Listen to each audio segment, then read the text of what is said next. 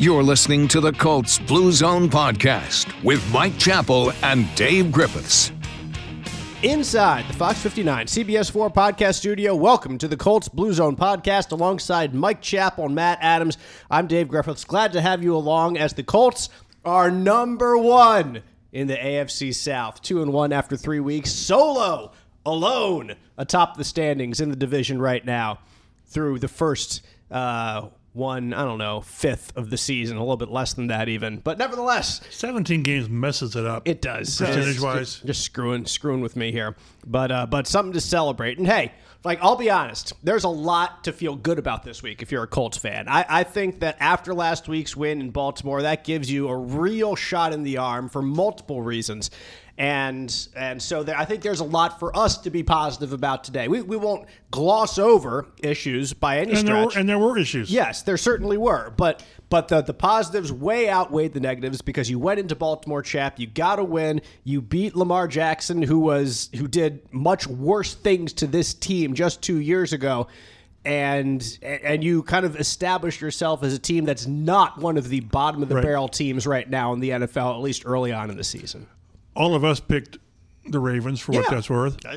Anyone outside of the complex, I wonder how many people in the complex really thought, you know, if I had to put 10 bucks on this game, I will say my grandson picked the Colts. There you go. But he but he he's like 11 and he always picks the Colts. Uh, He's and- smarter than us. And, and Kevin Bowen's infant son grabbed the Colts helmet. Hey. So, uh, but yeah, it's there's it's about winning. You know, winning ugly, and they didn't win ugly. They won, whatever whatever the term is, but they won. I go back to the last time they were in Baltimore and they lost in overtime because their kicker didn't make a kick for whatever reasons, whatever the reasons.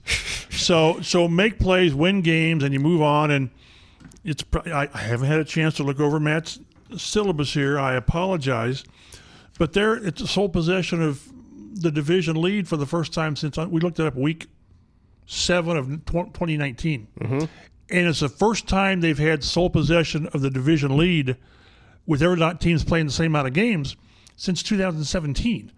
So with with every other team in the in the division struggling, Jacksonville. I mean, are, are they Jacksonville? I mean, are they back to oh, there's Jacksonville? there it is again. Uh, so you you, just, you you stay there, and it, one one of the funny storylines is well, you know, with every win, you're you're hurting your draft positioning.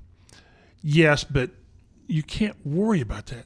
You can't you can't worry about well, maybe you're going to be drafting not third or fourth, but twentieth. Well, if that's what it is, then fine, and you make do with it. And my point with that has always been, and, and Matt, you can correct me, or if, if you feel something different, like that's not the coaches or players' job. No, zero percent. Tell, tell DeForest Buckner they're hurting next year's draft. Yeah, position. if if you want that from the highest level of the highest level in the organization, if Jim Irsay and Chris Ballard have their eyes on four years down the road and they think they're trying to build this thing for their, that's their job. Okay, to Right. to to trade away good assets for future picks and, then build that way. And, and and so if any complaint that the players or the coaches are playing or coaching too hard is is a ridiculous claim, and it always has been. It's not. I I don't want to relitigate last season, but it's not like they went and traded for Matt Ryan because they knew they were going to just race to the bottom of the standings last year. True. Th- this was not the plan that they had wanted. Yeah. So uh, this past week, as the Colts beat the Ravens in overtime, twenty-two to nineteen, they did so without rookie quarterback Anthony Richardson, without three-time Pro Bowl center Ryan Kelly. Uh, it was, it was. I was there. It was a very boring three and a half quarters, and then it got very interesting late, and was uh, very exciting. Um, and it, was a grinded out game. It, it was like a typical Steelers Ravens game, you know, where where yards are hard to come by. it's going to look ugly. yeah, it's going to be ugly where field goal kickers matter, and they certainly did in this game. I'm telling you, that Justin Tucker field goal, there wasn't a single person in that stadium who thought he was going to miss that kick, and he shorted it. If he had one and a half more yards, it, if they were that much closer, he would have made that kick. It looked like it fell just short from my vantage point in the press box. And then Matt Gay goes out and and, and proves why the Colts uh, gave him the contract they did. And that was something that we, at least I questioned. I remember in the offseason talking here on this podcast, being like, why are you spending money here? Go, albeit it's not a ton of money. It's not like you're opening up the bank $25 million a year for a wide receiver, but you're paying a kicker the, the making him the second highest paid kicker in the In a rebuilding year. In a rebuilding year, when you had a decent guy last year in Chase McLaughlin too, who, who didn't who didn't do anything to lose the job when he had it here. Right. He certainly stabilized things after they let go of, uh, of Hot Rod after Week One last year. So so it was just it was just a puzzling decision to me. But he goes out there and he kicks four 50 plus yard field goals. The last one, they were right down Broadway for the most part. It was perfect. It was it was right on target. It was with plenty of leg. You never had to worry about the leg with with any of those kicks. Such a different uh, thing from years past. And also, it kind of it highlighted a difference in coaching philosophy from this game to what we've seen in years past too. Chap that Frank Reich was always one to go for it in a lot of those situations. What if you had fourth He and didn't four, trust and six, exactly. Right. And that's if Exactly. you had this kicker, it might have been different. And I think that's an important point to make as we're analyzing why this game went down the way it did so differently than it did for Colts games in the past. Yeah, and we asked Steichen on Wednesday about how this changed, how how having a kicker that one you trust, and two can routinely knock down fifty yards. I, I think, I think he's Gay is like seventy five percent or seventy six percent on fifty yarders. Right. So the problem, what what you don't want to get into is to get complacent when it's third and six from the forty or whatever. You still want to be aggressive, but at the same time, tell your quarterback, we've almost got three. You know, don't throw a dumb pass and don't get a sack, but be aggressive. But when you know you're going to come away more than likely with three, it just changes your approach. Maybe, maybe you're not overly aggressive because you don't trust your guy. So, yeah, I, I wasn't one of those that was up in arms about signing him, primarily because, again, you're talking, was it $5 million a year, which, Right. you know, it, it's Eh. in roster building, you know, whatever. And, and, and McLaughlin was pretty good last year. He was. He was he wasn't trash, but uh, I guess maybe they looked at when you're going to have a team that, that may struggle in games, scoring points consistently, and all this, and you, you you need these. And at the end of the year, this is this is a game you're going to look back and say maybe maybe this put you where you were, where you are at ten and seven or whatever. I don't want to get ahead of ourselves, but the schedule we talked. This schedule is conducive to a good start if you are a decent team. Mm-hmm. And if you're if you build momentum, that helps you late in the season. You get some confidence in your rookie quarterback. You get some the defense cooking, and the defense has been Boy, playing they're playing. well. They're playing well. Mm-hmm. They- Secondary still, I'm, I'm not sold on. Front seven is playing really well. in this game in Baltimore, they certainly shed the uh, the perception and what had been really the first two weeks. Week one against Jacksonville, give up 14 points. Week two against Houston, you give up 10 points. Last time you played Baltimore, we all know what happened in the fourth quarter and overtime with this defense giving up a big lead Make at a that play, time. and exactly, and they One. couldn't do it. Just one play throughout like the second half of the third quarter, all the fourth quarter, and Twenty-two to three. It was twenty-two to three. Yes, it was awful, and and that and they did the exact opposite in this game. They they they bowed up. They they held Baltimore Four to- series. How many series were they, were they made a play? and, and you had to because if they got 10 yards further you're in justin tucker field goal range it was it was thrilling because that they were both teams were playing around midfield if they were Right. it, it- they were trying to get that to field goal range. Didn't range Harbaugh pass up a sixty, mid sixties? yes he and he punted. Yes, he did. And of course, maybe later he would have gone for it was yeah it was a bit longer than the field goal that tucker had already missed He missed sixty-one. And- Yeah, and I think and it would have was- been like 64, 65 yards Yes. but, somewhere but in he's there. kicked a sixty-six. exactly So that's He's He got has the leg to do it. yeah But then, that, but again, that's where you know that if you miss, the game is virtually over. right So Yes. So there's you you can make a case for the reason why. Offensively on the other side of the ball, it was not a banner day for the offense. I think they had two first downs on the drive like like once. they had more than much. two, two out of sixteen. There you go. Two times out Right. of 16. Right. More on, than the- two. on their drives. More than two first down. So it was not a, a, a game where the offense moved the ball freely, but it was a game where they got the yard, they grinded out the yards to get enough to get Matt Gay in range. If you're talking about offensive MVP for this game, I think you can you can make a couple of uh, you can make some arguments for different guys. Obviously, Zach Moss has the stats with 30 carries. Like he was the workhorse for sure with Fifth 100, Colt since '99 to have 30 carries in a game. 122 yards on the ground. Caught a 17 yard TD pass What as good, well. that was a great throw. Gardner Minshew goes out and is uh, efficient, if not electric, for sure. There, And there needs to be a better word than efficient because Say efficient then. Okay. yeah, well, you, you could think about it, and we'll, we'll I'll, come I'll back think, to I'll think of a better word. Exactly. Gardner. Uh, Serviceable. Serviceable. Workmanlike. But he did have a safety that he gave up as well, which was not good. Which and Orlovsky. at the yeah at the same time, you're kind of glad he had that safety because he got stripped. Uh, But that after, came uh, with that came with like three minutes to play, it did yes. and that shows you how well the defense played. And in Baltimore this week, it- on the uh, on the Baltimore, uh, I don't know, Purple Zone podcast, whatever they, they have over there, they're complaining that uh, that they fair caught that that kickoff, that that punt afterward, because that that's the big thing there. Uh, is uh, if he doesn't fair catch that punt, there's a good chance that Baltimore can get get the ball, can can move it forward, can wind down the clock, and, and not uh, and win this game. So uh, anyway, we're, we don't have to get into that because this is the Colts Blue Zone podcast. In fact, where we were talking about them. But like I said, Zach Moss, one candidate. You can argue Minshew as well. I think that Michael Pittman needs to be in consideration for an offensive Yeah. MVP for this game with nine catches, 77 yards. I mean, those are closer to last year's numbers. It's not great percentage wise, but he caught that huge 34 yard pass in overtime that helped flip the field. And he recovered a massive fumble that saved him three, Exactly, Maybe, saved him- maybe seven. The way this, you know, and and in this game, you saw how important every single point was. So I mean, between Zach Moss and, and and Michael Pittman, there's the two players who had really good games. Josh Downs chipped in with eight catches for 57 yards. He's becoming Jack he's Doyle. gonna, he's going to be a player. When when he gets more in tune with the offense and and route trees and discuss and reading coverages. he's got a sixty-yarder in his future. Yep, you got you got to figure it's going to happen eventually if, when, when he gets a little bit of space. But but uh, but there there were a couple of decent performances on offense, even though Chap the, the the big points at the end of drives weren't always there. Yeah, I'm going to write about Pitt later today, and it's Steichen brought it up. Was it Monday? I think it was where he said he's a definition of of, of toughness, and he is. It's just he he he takes some big shots, but but he he seeks out contact. Mm-hmm. He does, and it's just the way he he said he he grew up. Not how he was raised, but how he grew up. But he's on pace for 141 catches.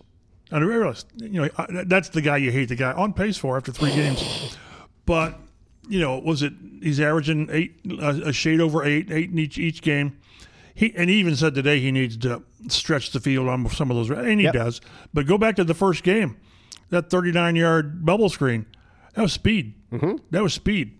It's just so hard to gauge the downfield passing because they're not doing a lot of it yet. Certainly not with Minshew, you're not. But he played well. Th- those two plays, each one you could argue saved the game because again, if he doesn't get on that ball, which was aided primarily first by by Quentin, and then Minshew got in there to, to mess up the Ravens Ravens recovery. But if he doesn't make that 34 yard catch, but it, it, it might have been intercepted. But if not, again, you punt probably. That was a second down. But you know, then they've got the ball at midfield again. So yeah, I, I thought he he's a guy that that they can have a really really tough decision at the end of the season. This is a contract year Yes, it is. and you say you want, you know, uh, boy, we need more than we need, you know, the Justin Jefferson guys. Well, there's not a lot of those guys Right. around. But you know, as important as he is, you're going to pay him. Because somebody's going to pay him. Somebody, I think and- and that's the thing. We won't go down this rabbit hole too deep, but this is why he and JT have handled this contract year totally different. Because Pitt knows he's going to get paid, if Right. not here, somewhere else. Right. And the problem with the Colts is if you don't pay him, you will pay more than that to replace him Right. and with, with somebody you don't know. So Mm-hmm. good for him. He's a great kid, kid, uh, a great player. Uh, 24, 25 years know, old, I however old he is. I know. Uh, you wish he was One, two kids already, and, and I think I he has two, right? I know. Yeah, he just had a second this year. He, he's going to be like Myles Turner with the Pacers. You're going to pay him a load of money. You want more. Well, this understand that this is who he is. Mm-hmm. Maybe he. I think it would it would behoove the coaches to find a way to get more deep opportunities, and that's on the coaching staff. right. But I, I think he's a really, really good player, and he's given them what they need so far. It's going to be fun watching how this thing goes with him because he's just he's getting seven, eight, nine. Well, he's getting like 10, 10 of targets a game as well. What what goes against players like Michael Pittman is Colts fans remember in the past what they've had. Like they, they saw Marvin, they saw Reggie for years, even bar, Ty. Like Ty set a pretty high bar too, and there was always a debate with Ty. Is he a number one or is I he was not? I was on the fence as well. Exactly, and then later in his career, I think you, you came around Right. on this podcast. Even you, you've talked Yep. about realizing that just the, the value that he added to the team, and, and so you see what the Colts had, and you judge you judge by that. You judge With Which by- isn't fair. No, it's not. And by him against other people in the wide receiver room, which is, let's be honest, pretty lacking right now. Alec Yeah. Pierce has not done a whole lot so far this year. You have Josh Downs, who you're optimistic about, but is a completely different player McKenzie's than giving it Pittman really is. nothing. McKenzie's not uh, not a game breaker by any stretch of the imagination. So so you you put him out there as like, hey, why don't you take this next step? Take this next step. And it, for a player who is contributing, as I have just been saying over the past five minutes here. Considerably to the win, like be grateful for what he is, Right, and not- and not worry about what he isn't. you can you can want more, and that's fine, but don't judge him by that standard that you set by wanting more. I guess is, is the point I'm trying to make. Other side of the ball, defense. Uh, the Colts forced a, a couple a couple turnovers, a sack fumble by Taven Bryan, I think it was, Mm-hmm. to get the ball, and then Juju Brents, Indy zone, uh, punched the ball out Hustle- from Kenyon hustle play. Drake. Hustle big play. hustle play, Huge- And huge on- play. on that series. Like I was, I was tweeting about this as it was happening. Like Juju came in the game for the first time as the third corner, and they start going after him. Like they started throwing the ball his direction. They made a couple completions, and this one looked it was on his side of the field. He gets the catch, Kenyon Drake does, turns upfield, and Juju's right behind him, hustling to get there, and bam, just knocks it out from behind. He recovers it too, which was a really great play as the ball's right over there What by was the that, about the sideline. 20-yard line? Yeah, so they were that they, they, were they moving were going to score something. Yes, they were. They were already well within Justin Tucker field goal range there. So great to see that from Juju. And then for the rest of the game, I, I can't recall him giving up any major plays. So I, I think that I think that really helped him to, to get a big splash play on his very first drive out there. Maybe it was his second drive. I can't remember for sure, but it was an early point in the game in his first game. Like you get out there, you you've got the butterflies for sure. You've grown up loving this team. You run out of the tunnel with the horseshoe on your helmet for the first time. Your heart's racing at a million miles a minute, and you get this big play that can really settle you in and give you some confidence. And the Colts do need that, like you said earlier. You, you're not sure how you feel about the back end of this defense yet. If Juju can be the player the Colts want him to play this year, that would be a significant step forward in shoring up a little bit of the back end because the front seven has been playing pretty good throughout the first three games of the season. we were talking in the press room about you know why did it take until week three to get him out there, and we asked Gus Bradley last week what's holding up, and he, he just said reps. It's we have to remember how much he didn't play in in preseason. He didn't play at all, in, you know, in in off season at all with the wrist, and then he had the hamstring. So, and Gus just said he needs reps. Well, you know, didn't didn't get him reps. get him some. Didn't get him some. so, and, and also these are pros, so they can take criticism. But I thought people have been a little bit harsh on Darrell Baker that because he, he he has struggled. Well, well, th- this is the team putting him out there. Yeah, Hi- His first defensive snap of his career came in the opener. it did. So you know, it's yes, he struggled, and yes, he went, he went from starting two games to being a healthy and active. But this is a case of you know the the team knew what the team knew what they didn't have at the position, the entire position, and they did nothing to fix it. When when Isaiah Rodgers was whenever that was, was it June? It was a way, yeah, I think it was before. It may have been um, before yeah, OTAs. It was before OTAs I you knew, that was a you knew, during OTAs. You know, you yeah. knew.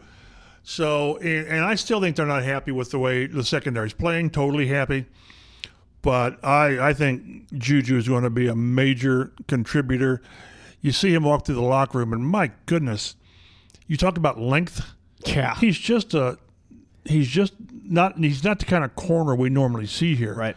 And he's active, he's quick, he's got that length and good for him and you always have to you always be careful because sometimes the second game out is not Mm-hmm. to the level of the first game. Of course. So but but he's a keeper and and the more he plays obviously the better he's going to get. And I think Matt, that's just going to be the thing with the Colts this year. Like like like Chap alluded to, the highs are going to be high, the lows I think are going to be low. We've got a good high right here after week through. A win at Baltimore, a playoff caliber team, an MVP type quarterback. If you have a rookie quarterback and rookie players like a Juju Brents, whatever that you're relying on, their ceiling, you're going to scratch that ceiling at times, and you hope that they those ceilings, like everybody kind of plays it coming together, and you can put it all together, and that's what they did in Baltimore.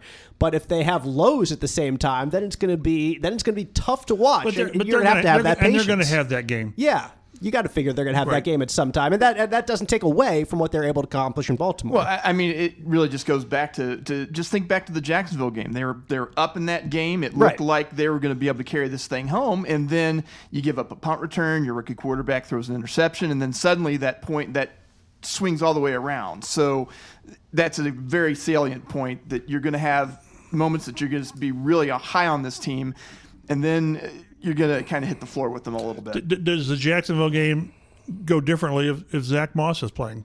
I, think think so. right. I absolutely does. think so because they got nothing out of that running game. yeah. Yeah. So, but but it's it's it's what's interesting, it, it- and it's going to be interesting all year is, is to watch the growth of players, but watch the growth of the team because it's and let, us not get on their bandwagon. Somebody actually mentioned Super Bowl when they were t- please Pump the brakes. What? Okay, no, no, stop. don't pump them. Pound on them. Yeah. Stop it. Stand on the brakes. You know, brakes. get get back with us in ten weeks, and we'll see. Right. But you have to be encouraged by what you've seen, with the fact that the quarterback has played five quarters. Mm-hmm. So let, let's just see this thing grow, and and, and hopefully it the arrow's still going up. And again, this schedule, the next two home games, what the Rams and Tennessee, Tennessee, what are they? they haven't done anything to make me go, So, wow. so if you play well, you know, and we in the media we always look at this, but but take care of business and see where you are in two or three games. Um, there's uh, one point I'll make before we uh, move on a bit, and that's I think the front seven has been the strength of the Colts so far through the first uh, couple weeks of the season. Twelve sacks is the second most in the NFL, and Kwity Paye has a sack in the first three games. I tweeted this out earlier this week. Of the the all the players in the NFL, there are six six who have at least one sack in three games. That's it, just six players. Kwity Paye is in the same breath as T.J. Watt, who is dominating so far earlier this year. Micah Parsons, not bad. Say pretty pretty decent players. Matt Judon, who Yep. Colts Oh, know yeah. is, is, Oh, is pretty good from last year. Uh, Danielle Hunter with the Vikings. Uh, Denico Autry with the Uh, Tennessee love Titans. to have him back yeah, here. Oh, seriously. yes. And then Kwity Paye. Those are the six players who have at least one plus sack in the first uh, three games of the season. It's not a criticism, but with Kwity, he, I get the impression he's never going to be that flash sack guy. He's just going to be the you know the, the lunch pail guy that at the end of the game you say, oh, you had a sack and a half and five tackles, and his issue to this point's never really been production. Right. It's been staying healthy, and there've been some games he's played where he's not been hundred percent. So doesn't he? I think he's also got a couple of fumble I, I recoveries. was just going to mention he has a couple Yeah, of fumble which, recoveries. You know, we talked to Michael er, with Pittman. Well, he said I was just there on that one. Well, but you're. the- It's funny how guys who are there are always there. Yeah, it comes down to- to Quid- hustle, I know? think Kwity's going to be a guy that is. You're not going to see the the flash, the the, the you know the the blind side. I think he's just a, a work pail guy, and that's great. And if he gives you what uh, 10, 11 sacks, Mm-hmm. I think tw- you said twelve sacks. I think seven players have sacks. Yep. That's just you know you want you want there to be a guy. Samson, I mean, holy smokes, he, he's played well. E- Ebukam, Ebukam, I, yeah, I keep, I keep wanting well. to transpose Yeah. word, but th- that's I, I never like backs by committee, sacks by committee because that normally says you don't have a guy. Mm-hmm. But if you get this kind of production, front seven has played. You know, this last game, Buckner and Grover didn't do a lot because they they didn't really go at him. Right. But when you get these other guys making plays, uh, very, very impressive. Yeah, there was a name in that list that, that I think if Kwity can reach the level of that, then that'd be great. That's Danielle Hunter, and he's a guy that's it's not viewed, I think, as the elite of the Right. elite pass rushers in the NFL, Right. Because he's in Minnesota. You know, it's like, eh, we don't pay attention to Minnesota on the national scale. But but listen listen to these stats that he's had year after year. He came in had six sacks his rookie year. Then after that, 12 and a half, 7, 14 and a half, 14 and a half, 6, and that was a year I think he was injured. 10 and a half last year and already has 5 this year. If Kwity gives us gives us if it gives the Colts twelve sacks, Beautiful. beautiful Absolutely. because he's going to give you other stuff as well. Yes. Yes. Completely agree. Um, so, and, and it's something that, that, that I'm working on today. and This is kind of a, a topic that we can d- discuss before we uh, jump into, uh, I guess, moving forward a bit. That, um, well, this is kind of moving forward, but th- this Colts defense and the front seven can be better if Shaquille Leonard does what he has done in the past. Because right now, Shaq has 18 tackles through three games. That's only six tackles a game. It's not the most impressive stat line, Um, and he doesn't have any sacks. He doesn't have any forced fumbles. Doesn't have any interceptions. So, so One, one tackle for a loss, I think. that's it. I think you're right. Just one tackle for loss. Now I asked him in the locker room about this today. I was like, Shaq, like, look, we've we've judged you in the past by takeaways. So you you get those forced fumbles, you get those uh, interceptions. It hasn't come this year. Is that eating at you, or is that something you can be patient with? And he says, for me, it's a bit of both. And then he went into saying the right words and saying that he has to not try to do too much, which is accurate. You can't try to you can't go out there and try to overcorrect based on hey i don't have any interceptions i don't have any forced fumbles i want to play a little bit more I guess, Outside of the scheme. outside of the scheme to try to get that that's not what you do and he's completely correct in saying that but i liked his brief moment of honesty when he says it's a little bit of both that it is eating at him a little bit that this hasn't happened now it's only been three games and you, you've these things sometimes come in bunches, as we've seen with Shaq in the past. You get one, and then they keep coming, and they keep coming.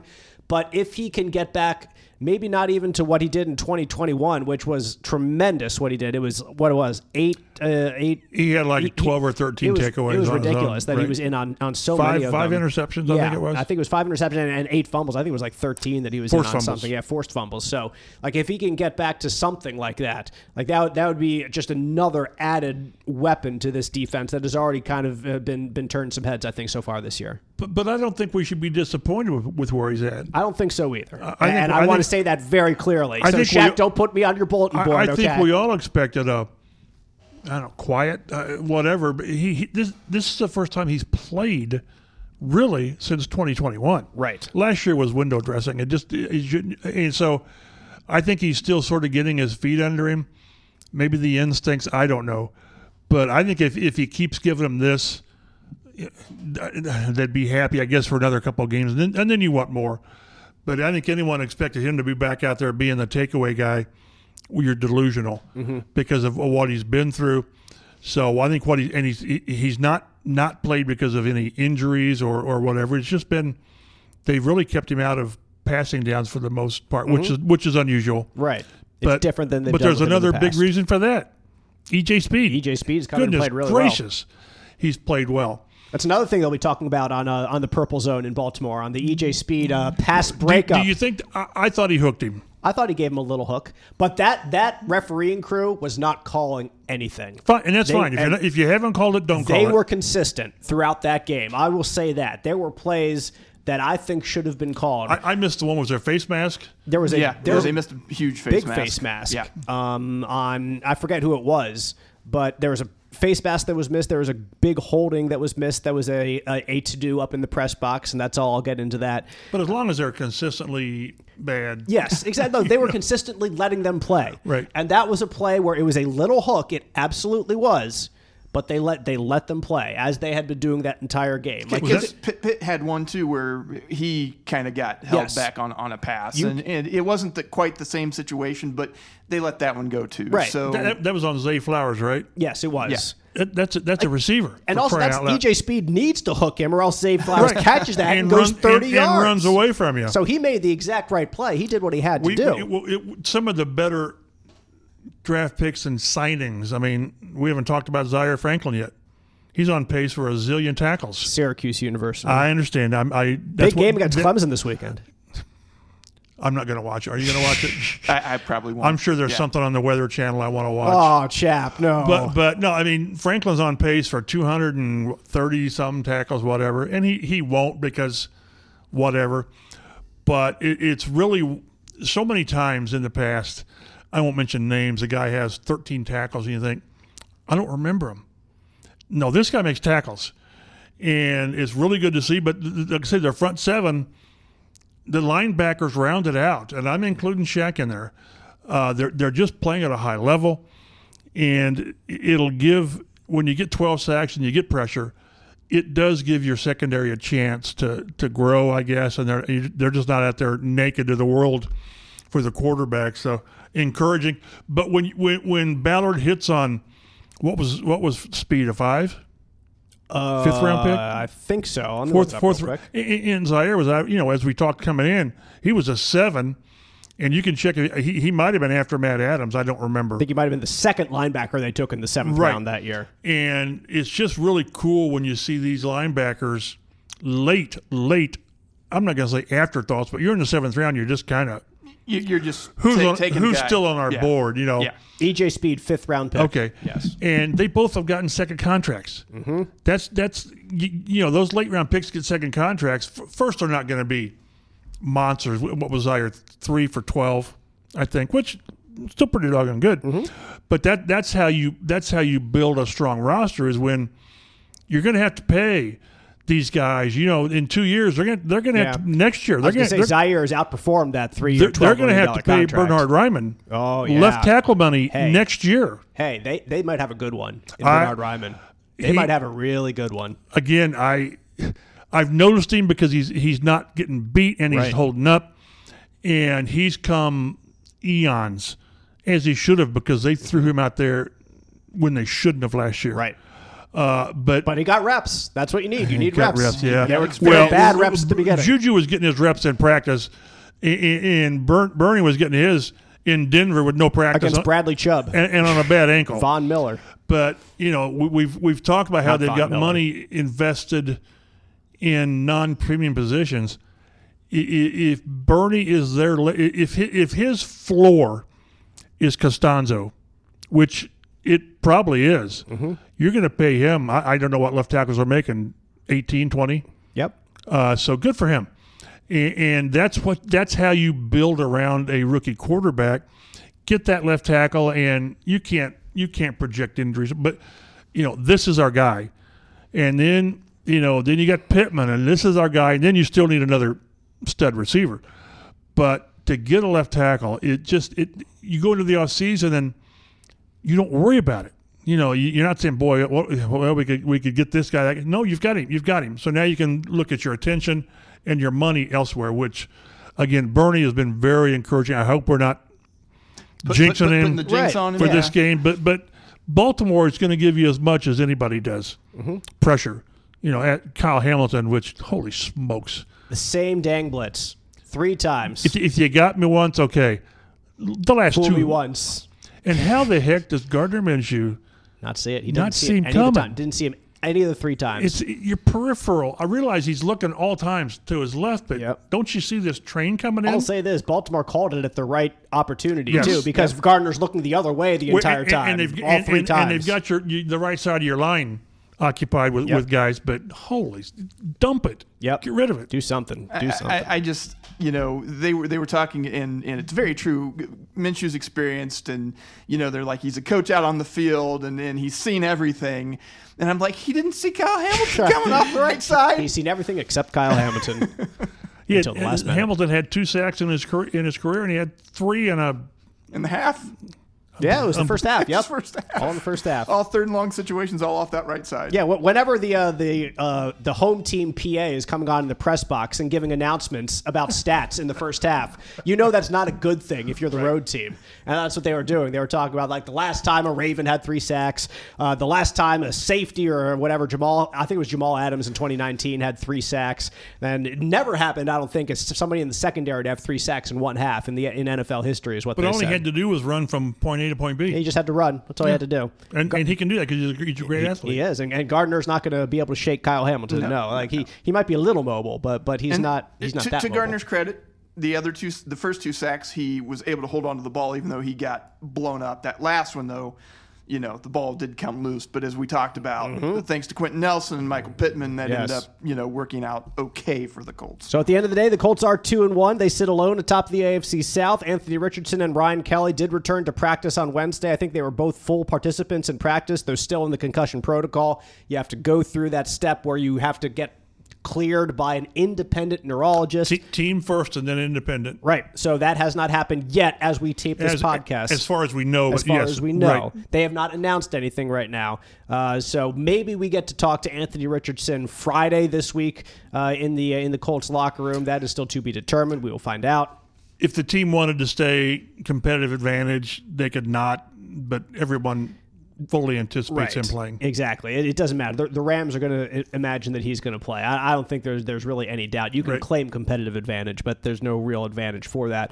Uh, also on the injury report, Quenton Nelson and DeForest Buckner did not practice Wednesday or Thursday. I don't think they practiced last week. Uh, I don't think they did Wednesday, either. I know Wednesday Quenton anyway. did. Yeah, I think Quenton didn't practice uh, Wednesday or Thursday. Yeah, correct. So same with Quenton this week, and then he was full on Friday. So we'll see if that's the same process this week. Doesn't matter. Quenton's going to play on Sunday, you think? And he's playing pretty well. Buckner's going to play on Sunday. You think Buckner spoke to us in the locker room today? He looked like himself, and uh, this is what happens with uh, veteran guys. Uh, they can. They, there's no need to have Buckner out there Tuesday, Wednesday, Thursday practice, and, and when if when resting his groin can do you is that better. what he, is that what he was on there with? I think yeah, it is. that's, that's groin, what he was listed Okay. with was a groin injury. So, Yes. yeah, and, so you and have Q's those got two. that toe. Yep. And those are injuries that you rest him for two days and then you play, and then it's back to where it and was. it's back to where it was because now of you got to rest him again. Yep. That that's the NFL, man, and that's something that, that maybe the average fan doesn't realize how like how you can stay you can keep the same injury. The, the older you get, maybe you realize it because you know I, I'm pushing 40 now, so you get to that point. and I, I'm I'm way past my, my prime, my, my NFL prime. If, if it was ever Did to you have happen one? for a for a five six 140 pound uh, yip yap coming off the uh, off the edge, uh, you know. So uh, it, it, it- we'll, we won't even get into that. But uh, but but yeah, it's just to, to work so hard throughout the week to get ready to play, to get able to play, and then you're right back to where you started. In some ways, that's a frustrating week after week reality. But uh, but it's the one that pays the bills, and it's the one that that that um, that that is required of you in, in this league. and that's why players absolutely hate Thursday night games Exactly. because a lot of times Thursdays when you start feeling okay, Yeah.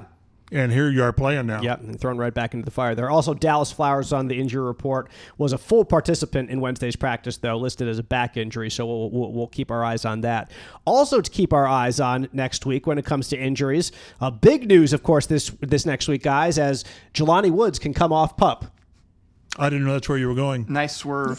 Hey, But also, also true. Al- also, true. Jonathan Taylor. Both things can be true. Yes, Jonathan Taylor can also come off pup next week, the physically unable to perform list. And chap, the the rule is you can start practicing, and then you get a 21 day window uh, to be elevated to the 53 man active roster. So basically, what it is now, it's a roster exception that Jonathan Taylor is allowed to practice uh, once he come comes off the pup list. So a, a big week when it comes to uh, the the biggest story of the uh, of the preseason and training camp for the Colts is going to be right back under the microscope uh, next week when uh, when when the uh, the Rams game is is in the past. Well, and the first step on that is passing a physical.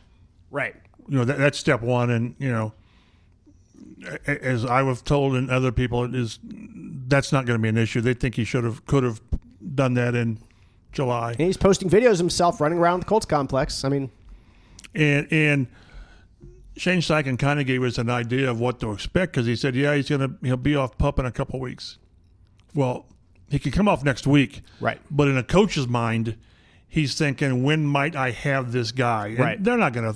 There, there's a better chance of you and your little whatever your frame is. What did you say it was again? 5'6", 140, something There's like a better chance of you running the ball uh, in, in after the Rams game than Taylor. They're not going to do. He, has, he hasn't. But he hasn't practiced since December. Aaron Donald would kill me. Oh my goodness. he he would he would brush you aside like what was that? Yeah. He may, may not even say what was that. No. Uh, so I, I think that you know the, the, the likely time frame is is if he pra- if he passes the physical is to practice next week. You know, starting with Wednesday, and maybe practice that next week and then play the third week. Uh, but you know he's got he's got to prove that he wants to be here. I mean, is that is that part of this? I don't know. I his options are so. He's got to prove that he wants to be in the NFL right now. There you go. And I, I think that's Yeah. the best way to put it. And if you want to be in the NFL, you have to play for the Colts. Deal deal with your situation now. Exactly. You- Like you've got to be the adult and play under your contract because Not saying he's not been the adult no, so far, no, but but like you you have to do it because of your situation right now. And, and we've talked about this here on this podcast about if, if you just don't play and, and you're ready to go and your contract tolls for next year, then you're back in the same exact situation that you were. You need to come out. Really worse off. Yeah, exactly. Because you, 'cause you haven't lost played. a year, and, and you lost a year of your prime. You're a running back. You can't lose a year of your prime. Like that. that that's the whole point of Right, this. right. That, that's what they're fighting for. And, and so so he needs to play. He needs to be able to prove that he's healthy. And if he really wants a team to trade for him, th- then you need to go out there and show what you are capable of doing on a daily basis. And honestly, one of the worst things for Jonathan Taylor is that the Miami Dolphins, who are probably the one team, the most interested team you would think in acquiring him, right now they have the number one and the number five fantasy running backs in the NFL right now because What, Mi- what, his addition, they score 80? yeah, I, I don't know. exactly. I, I don't know, but but Mike McDaniel has schemed up that running game to to masterful levels. Raheem Mostert, toot toot boiler up, is the number one fantasy running back in the NFL right now, and they have another player who I forget his name because he's a rookie and it's a stranger name, one the chap would only need to know how to Ashon spell. or uh, exactly, like Yeah, that's the thing. I, I forget his name already because I don't play fantasy football Scored anymore. four touchdowns. They had two guys four score four touchdowns. touchdowns. Insane, absolutely you insane. know what was crazy about that game? What was crazy? What was crazy about that game, Chad? Well, a lot, but 70 points. And people, somebody posted that owners were, were upset that they ran it up. First of all, owners don't care. No. So I don't believe that. They scored 70 points. They didn't score in the last eight minutes. And they scored 70 points without a field goal, without a punt return, kick return, defensive. They scored 10 offensive All touchdowns. offensive. It's Yep. unbelievable. The, the great thing was we were in the locker room because they were that was a one o'clock game too. We're in the locker room just running around to different Colts players doing interviews, and some guys are yelling back and forth at each other about the Miami game. They're like, "Yo, they put up seventy. What the heck?" It was, it was funny listening to their reaction to seeing what was going on. Somebody put a, a, a clip of a, of a play from the back, and there might be six Broncos on the ground. Yeah, that sounds about right. T- tackle somebody. Yeah. So yeah, uh, yeah. With Taylor, you know, in my mind, the the best landing spot for Jonathan Taylor is Baltimore. They they could use a, a home run hitting running back, but f- again, I, I've I've taken this stance that I, I think they should just trade him, dump him if that's the word you want to use with whatever you can get, but you still have to have somebody that's willing to do what prevented it before compensation, Right. even, even if you lower your compensation. But is Taylor going to go anywhere and just play out his contract, his the final year's contract? So we'll see. I, I, the, the, to me, the encouraging thing is at some point soon there will be some kind of resolution on, on what his stat yeah, yeah, Resolution, air, air quotes, quotes right here because one, once he's active, we're all going to be second guessing or at least looking at everything he does. Mm-hmm. Did he run out of bounds because he's protecting himself or whatever? He's not practicing today because of what? So there's a lot of a lot of fence mending that has to go on, almost all on his part. Uh, and I, I keep going back to the same thing. Him in this offense would be amazing. He is that good, you know, and that's taking nothing away from Zach Moss. But Moss had 18 carries for 88 yards at Houston. You watch some of those plays, and Taylor would have gone for 50 mm-hmm. uh, on a play. Mm-hmm. So, but we'll see where it goes. But we're, we're at, at least three games, I think, from Taylor stepping on the field for these guys in a game. Well, the first game in the Colts path right now is the L.A. Rams. They are one and two, tied for last place in the NFC West as the as they stand. Week one was a great start to the year. They beat Seattle. When everyone's questioning, hey, how good is Seattle? Whoa, how good is how good are the Rams? They beat them 30 to 13 too. Really drummed them up there. Um, then week two, they lost to the 49ers, which you would expect. No shame. 49ers, Yeah, no, no which shame one of the best all. teams in the in the league. They lost 30 to 23, so they're within one score. That's not too bad. Last week was not a pretty game, as on Monday Night Football, they lost to the Bengals 19 16. The Bengals are a team that's really struggling right now, too. So, not playing all that well. The Rams did not look all that good. Um, still, to keep to keep two teams below 20 points this year, you know, the defense is solid. Aaron Donald's over there. You know, he's always dangerous. Matthew Stafford's been in the league 15, 17, I don't know exactly how many years, but uh, but can is is going to know what to do with the football every time he's back there and what, what he want how he wants to attack the Colts defense. So so they're they're going to be it's going to be a a, a different challenge than they've had um, in, in than they had in the first couple weeks of the season facing him. Uh, the last meeting back in 2021 was a uh, Carson Wentz foot injury game. Had to Um, mention his name, didn't you? I did. Well, well, Matt put it right here. It was in there. I almost did that as the quarterback who shall not be named. Well, there you go. Uh, they hit, but his name is there, and that was actually like there was that was a back and forth game as the Rams were about to go on and win the Super Bowl that year. And then uh, at the end, when Carson got hurt, I think it was Aaron Donald even that tackled him. Um, that, that just kind of it, it just ended the Colts' chances of, of being able to to do And anything. who went in the game? Uh, what? Who went in the game for Carson Wentz? Uh, Jacob Eason went go. in right and promptly threw an interception, didn't he? Yeah. Yes, So yes. yeah, and that- he had he had a haunted look of a man Yeah. going out on that Exactly. field. I, I just remember that deer in the headlights. It's like you're going in the game, Jacob. Uh, Yeah. do I have to, coach? Yeah, exactly. And that's why the next weekend Carson played on zero total ankles. In, in Oh, that was a Tennessee game. Yeah, so that was the next week. Yeah, exactly. So anyway, we're not talking about that. We're, we're moving on. we get we start down that rabbit hole, and it's hard to It pull yourself is. back It out. really is. And, and, and it was Matt Gay, in fact, as Matt as Matt points Yep. out here, that kicked the go-ahead field goal with 2:23 remaining in this game. That's crazy. Absolutely crazy.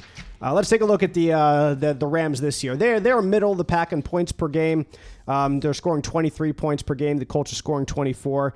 They're not a very good rushing team right now, uh, near the bottom of the league, 26th in rushing yards per game, where the Colts are in the top half. They're 12th in the league right now, Which is amazing considering they rush for After that week one performance, yeah. Right, and it's the uh, it's it's the passing game that has led them. The Rams are, Rams are fourth in the NFL right now in passing yards per game. Matt, and they don't even have Cooper Kupp right now, so No, they've been able to no. find it with some other other avenues up there. So that that's been impressive to see that. Uh, defensive side, there again. Uh, Middle of the pack, 13th in points allowed, 13th in rushing yards. They're seventh in passing yards, so that's been slightly better uh, for them. The Rams have only one takeaway this year, and uh, they have uh, they're minus three on the season. As Stafford has four interceptions. Uh, the Colts are plus two in takeaways. Uh, they have five takeaways, only three turnovers, but no turnovers since week one. Haven't had any in week two or week three, so that's a good trend right there. When you look at the offensive and defensive rankings, I don't think there's anything too too surprising on that. And of course, these things are going to be worked out through the entire season. You look at how teams are playing right now. You usually take it like three or four game swing. Teams, uh, chap always talk about. They talked about quarters of the season, but but again, Then you get like, that one game that just we- hangs. you already made that point today. The 17 game season really, really throwing you off. So you look at like you, you, I think teams will still judge like four game swing. So this is the, like this is the last game of this early swing. The Rams are trying to show that like they have some of that magic they they found in week one, and they just kind of and maybe even week two to hang with San Francisco. Just couldn't quite make it the next week and with the the Bengals. The Colts are trying to prove that that the magic they had in in, in Baltimore is something that's real, and uh, and that they uh, they're not the the team, the defense that gives up 14 points in the fourth quarter like they did week one, week two. So I think this is this is a game where both teams, either either one of these teams, could really. Uh, can can really kind of stake a claim at who they are early on in the season. Obviously, a long way to go, but but but you look in the grand scheme of things and how teams evaluate themselves at certain points of the season. After this game is one where teams usually take a look and evaluate themselves and from a big picture standpoint. Yeah, and again, this, this is when the Colts need to get back to protecting home turf.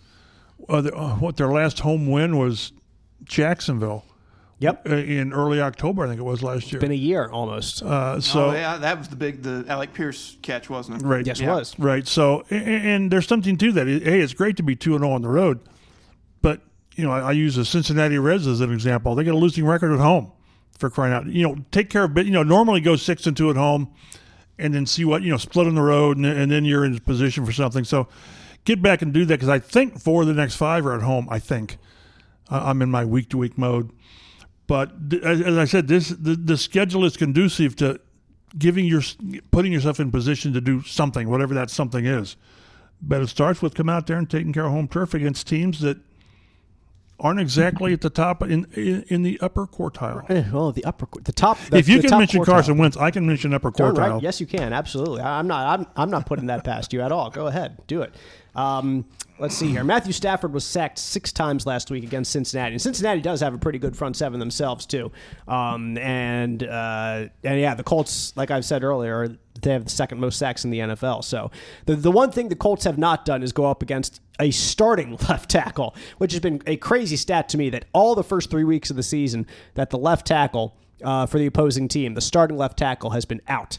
Um, that, that'll uh, maybe change this weekend. Uh, their starting left tackle is did not practice on Oh, Wednesday. my goodness, how he- about that? He, He left the game last week. Gosh, oh How many gosh. times have we seen games where the Colts have gone against a team with this guy, that guy out, and they don't take advantage Say, of it? and it doesn't matter, right? Yeah, Right. Yeah. You need to make it matter. They, you know, Houston had what was it, three starters out, and they shuffled.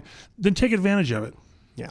Uh, the top running back for the Rams is Kyren Williams, and uh, Cam Akers had been their guy for a while, but and and then well he was their guy for a little while, and then all of a sudden he was in Sean McVay's doghouse forever and just never could get on the field, and they traded him away. In fact, to Minnesota, either la- I think it was last week, just last week they did this, maybe two weeks ago. And he was a surprise inactive, I think, in week two, and then Leading Right, up to the just- trade. Yeah. Yeah, so so Kyren Williams has uh, 40 carries, near all 39 carries, 142 yards, so only averaging 3.6 yards per carry. It's not like he was all that much better, but uh, just the the Cam Akers era was uh, was done and over with there in, in LA.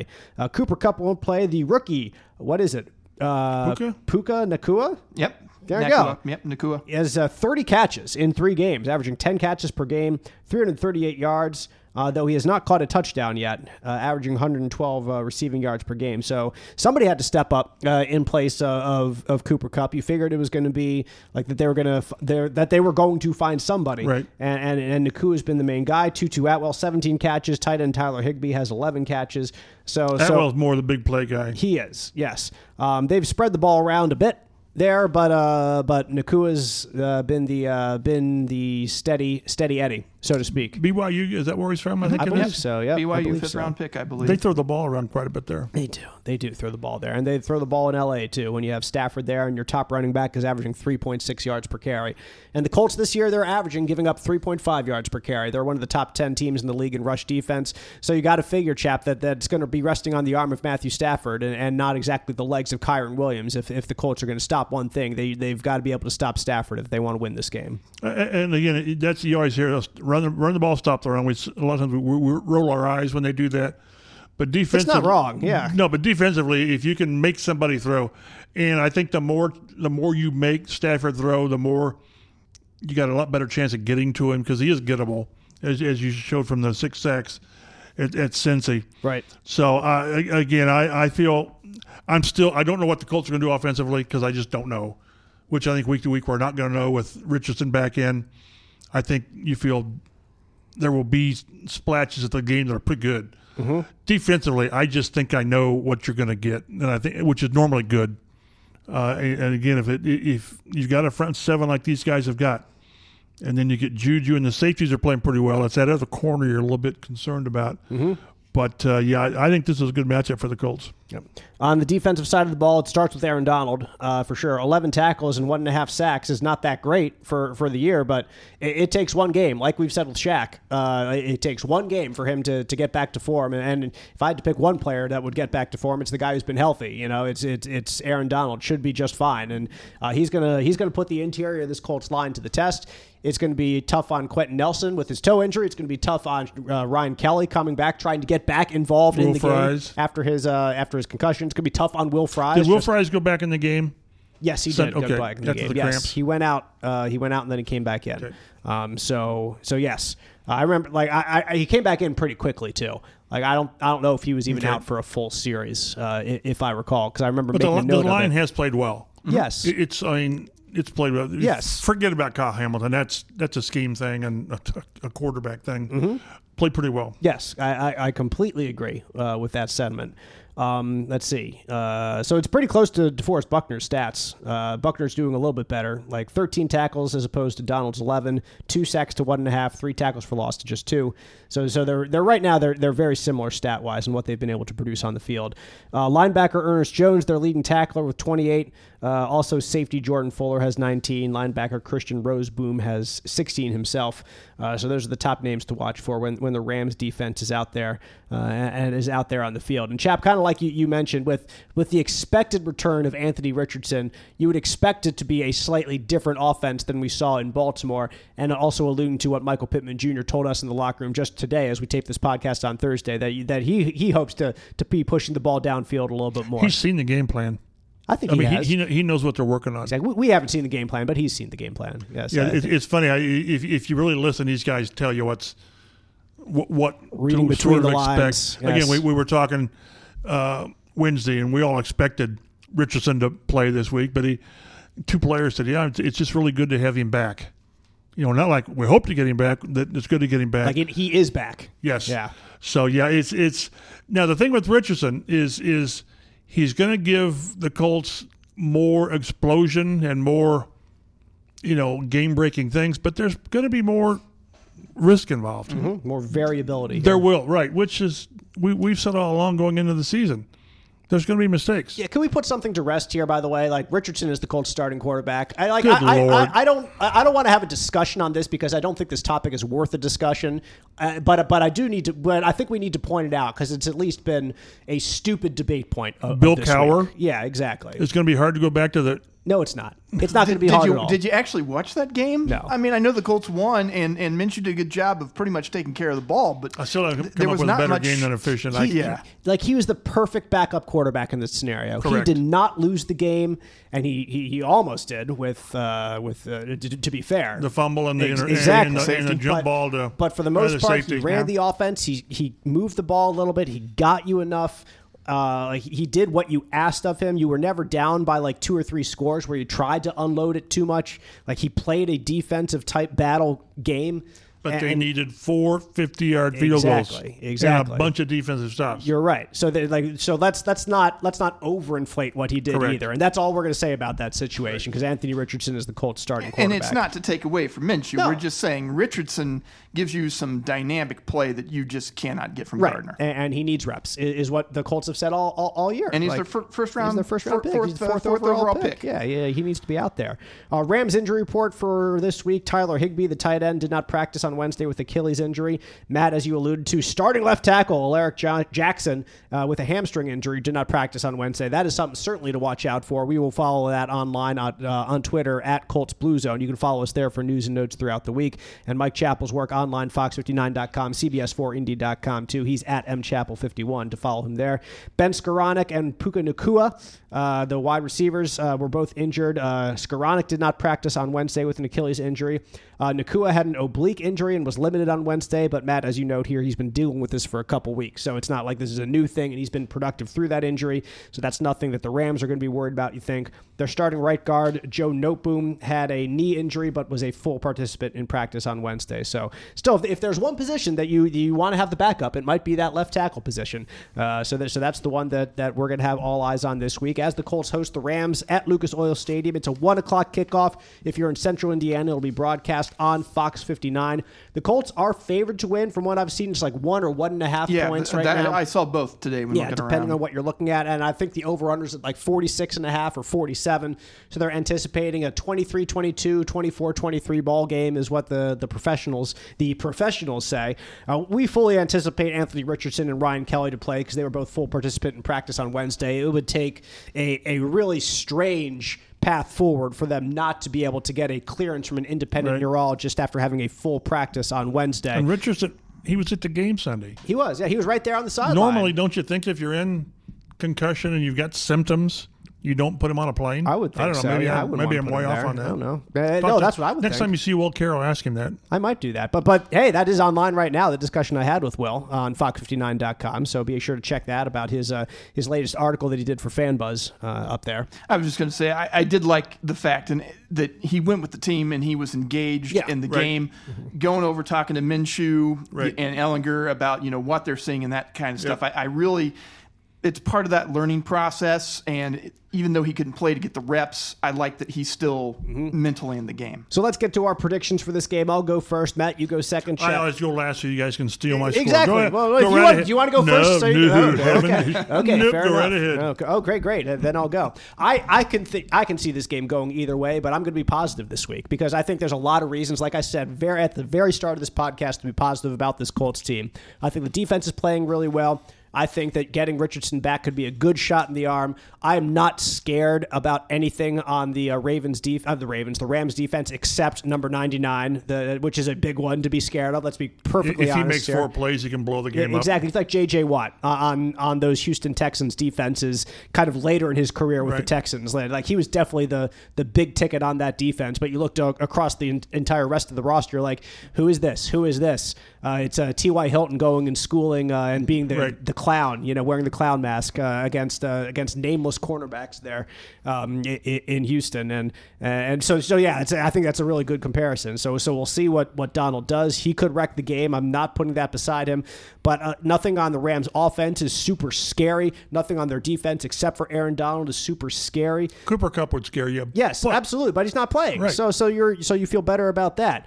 Um, so so I'm gonna I'm gonna take the Colts in this game. I'm gonna go by a final score of 22 to 16 is, is my prediction. The Colts get the win. They get their first win at home under Shane Steichen.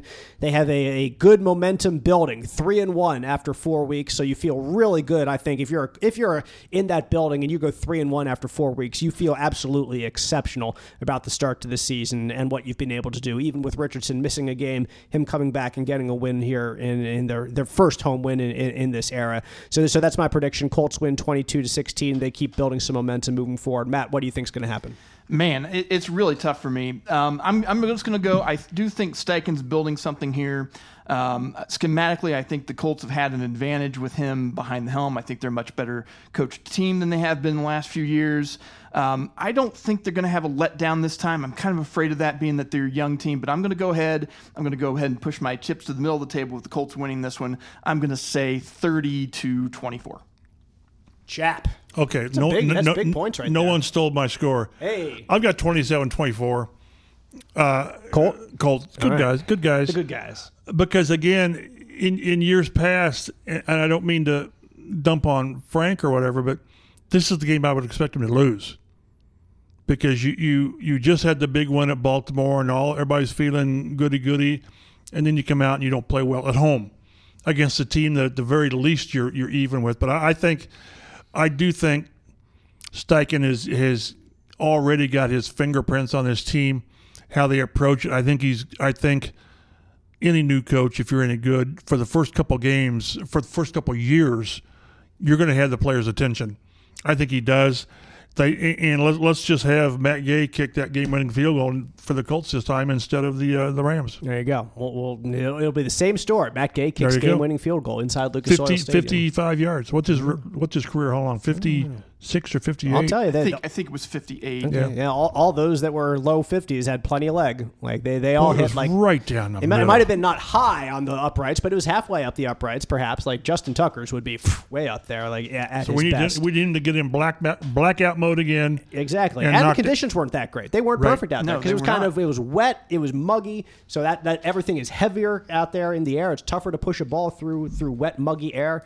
But uh, but they did it, and and it was perfect. And like I, I go back to what Rigo said in the locker room, Rigoberto Sanchez. Like the second he heard it, like you're just It's looking funny down, how you can tell it. that, but you can. Exactly. Like you, can't. you heard it and he knew it was going in. That like he didn't even have to look. Like you, you could tell just by the sound it made coming off Matt Gay's foot that it was going in. So uh, so the Colts are certainly thrilled to have a kicker that that is is reliable Even like if that. you think they shouldn't have paid him that much money. Uh, and, and and I and I made that argument. I made right. that argument on this podcast. You weren't by Like, what- what yourself. are we You weren't by no, yourself. exactly. And and and he's going out and proving why. Why are they doing this? Well, because Because they he may win you three games a year in, in a year instead exactly. of lose you. Exactly. Three games in a year. We saw we've seen kickers here who will lose you three games in a Let's year. not mention his name no, 'cause no, he's a- no, no, he's a Hall of to. Exactly. Like we don't we don't need to. But uh, he was he was the best kicker to, to ever set step foot on an NFL field, and he might be a hall a first ballot Hall of Famer. That'll be up to, to you and, and everyone else to Next exactly next year when he when when he becomes eligible. But but that, that that's a story for another time because we've already gone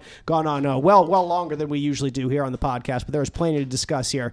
Uh, so we appreciate you listening. We will see you next week on the Colts Blue Zone podcast after the Colts wrap up this weekend against the Rams. Take care, everyone.